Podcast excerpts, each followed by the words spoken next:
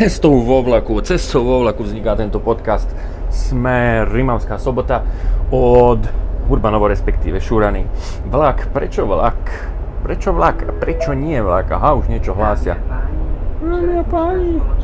Železničná, blablabla. Ešte to bude aj po anglicky. Neviem, ako je to počuť v nahrávke. Mám handsfree, takže snáď je mňa počuť viacej.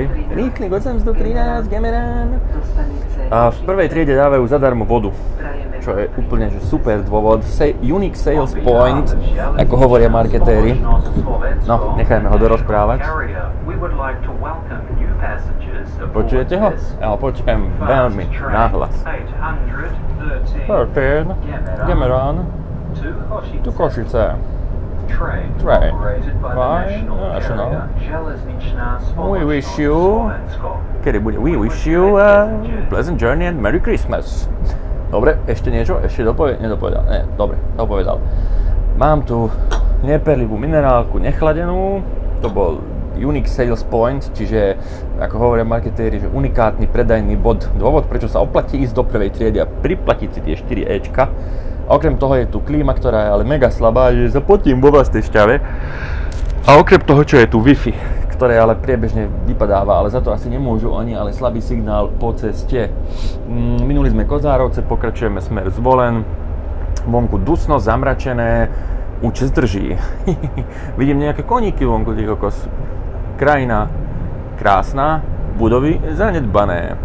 Uživil by som sa ako hlásateľ v rozhlase alebo v televízii? Asi ne. Tento podcast, priatelia, má už sedem poslucháčov podľa štatistiky, ktorú som práve videl, a má stodvadsať prehratí všetky epizódy dokopy, čo je o stodvadsať prehratí a sedem poslucháčov viac, než som čakal. Keďže ho nejako zvlášť nereklamujem, tuším, iba na Facebooku som spomenul, že takéto niečo existuje, a vlastne tí, čo ma počúvate, ste asi okruh takých mojich najbližších priateľov, kamarátov a sledovateľov a fanúšikov, za čo vám srdečne ďakujem a verím, že sa toto slovo Markovo bude šíriť do sveta aj viacej a častejšie, respektíve často sa šíri dosť, lebo niektorí majú dosť toho, že toľko rozprávam furt alebo že niečo píšem.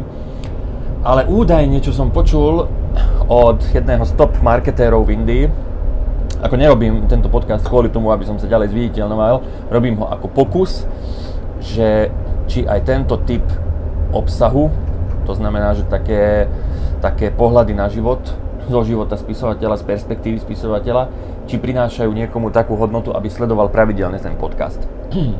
No ale tento indický marketér, špička vo svojom obore, hovorí, že podcasty sú budúcnosť, lebo, a toto je veľká vec, tak jak kedysi boli blogy, že prielom mali, potom bol YouTube, YouTube ten aj bude stále, hej, lebo video proste, ale tam tie videá sa skracujú, už kto by dneska pozeral hodinové video, hej, okrem nejakého obrovského fanúšika, že by proste vydržal hodinu sedieť pri YouTube, keď je, najmä keď je tá ponuka ďalších videí taká pestrá. No a prečo podcast náhradí, respektíve náhradí, bude nový boom v podcaste? Uh, jednoducho preto, lebo stále všetko sa zrýchľuje. To je jasné, to vidíme proste z toho, aké je pracovné a životné tempo. A napriek tomu, že všetko sa zrýchľuje a my máme menej menej času na naše koníčky a na to, čo máme radi, tak napriek tomu stále chceme príjmať do seba, stále chceme konzumovať, inými slovami. A to sa dá ako? No jedine popri nejakej inej činnosti. Nemôžeš sledovať YouTube a nemôžeš pritom aj žehliť. Môžeš počúvať YouTube a pritom žehliť, ale ináč sa obaríš, hej, keď sa budeš očami sústrediť na obrazovku. Ale môžeš žehliť, môžeš šoférovať, môžeš, ja neviem čo, skočiť z bungee a pritom môžeš mať svoje AirPody alebo slúchadlá v ušiach a môžeš počúvať podcast. Viem, že niektorí počúvate, pozdravujem Ľudsku, počúva podcast vo vani, počúva ho pri práci, ona hovorila, že aj hodinu je ochotná si vypočuť. A to musí byť, neviem, strašne nudná práca, Ľudská, radšej nehovor nahlas, že kde robíš, lebo zamestnávateľ bude nešťastný z toho, že pri práci počúvaš podcasty hodinové. A podľa mňa stále, ale už som na piatich minútach, ako pozerám, ale podľa mňa ne, teraz, sa, teraz sa tak, tak limitujem, že, že, že poďme to vytiahnuť na päť minút, ale dve tri minúty je podľa mňa optimálnejšie, lebo potom už mám pocit po tých piatich, že idem už obkecávať, alebo meniť tému. A meniť tému v jednom podcaste dalo by sa, že proste dve témy sklbiť, ale čo ja viem, zatiaľ to nie je môj štýl. Uh, chcelo by to asi pridať aj zvukové efekty na oživenie. fúkol som do okuliarov, lebo mi do nich nasnežilo. um, zas, zas, zasvinené sú, že ich treba umyť. Ináč neviem, aké nosíte vy okuliare, ale ja mám na nich špeciálne sklá a dajú sa umyť len jarovou vodou. Lebo keď ich neumieš jarovou vodou, tak na nich zostanú šmuhy. A som si pýtal raz v nemocnici, som bol od sestričky jarovú vodu a ona že to vám ja nedám, ešte náhodou to tu vypijete, kúkam na ňu, že čo ti šie. A hovorím, že pozrite, aké tam mám čmuhy. A ona že vy neviete leštiť. A hovorím, moja zlatá, by si sa čudovala, ako ja si viem leštiť. potom, potom mi už duplom neroniesla ani jarovú, ani inú vodu. No ale odbočil som. Slovom podcast, je v ňom budúcnosť. A tento indický marketér Digital Practic sa ináč volá. Super, super meno má, Digital Practic. A jeden druhý sa volá, že Digital Krishna. Oni sú bohovskí, tí Indovia. To my tu ani netušíme, že oni sú tam ako rozvinutí po tejto stránke. Čiže podcasty, že, že, že proste je to cesta nie len pre biznisy, ale aj pre jednotlivca, pre, pre osobné značky a pre človeka, ktorý chce proste nejako dať tým prázdnym chvíľkam, ktoré má v živote.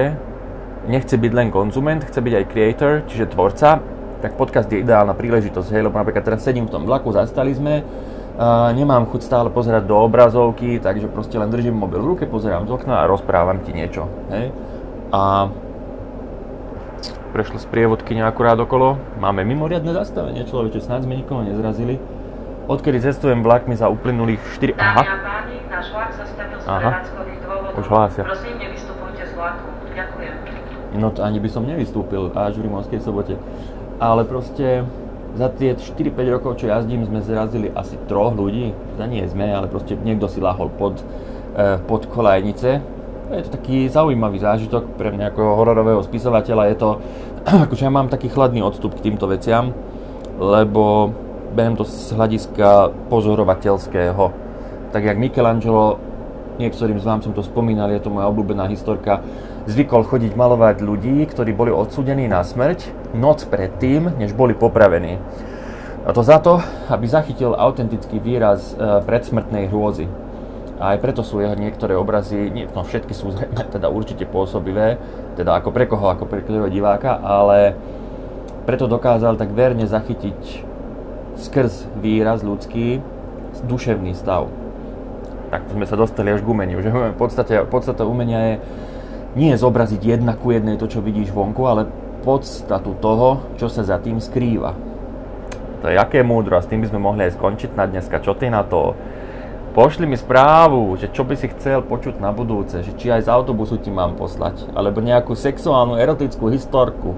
Ináč čím vás je viacej, tým ťažšie sa mi rozpráva o erotických historkách, lebo mám potom taký pocit, že, že neviem, je to také háklivé. A tak?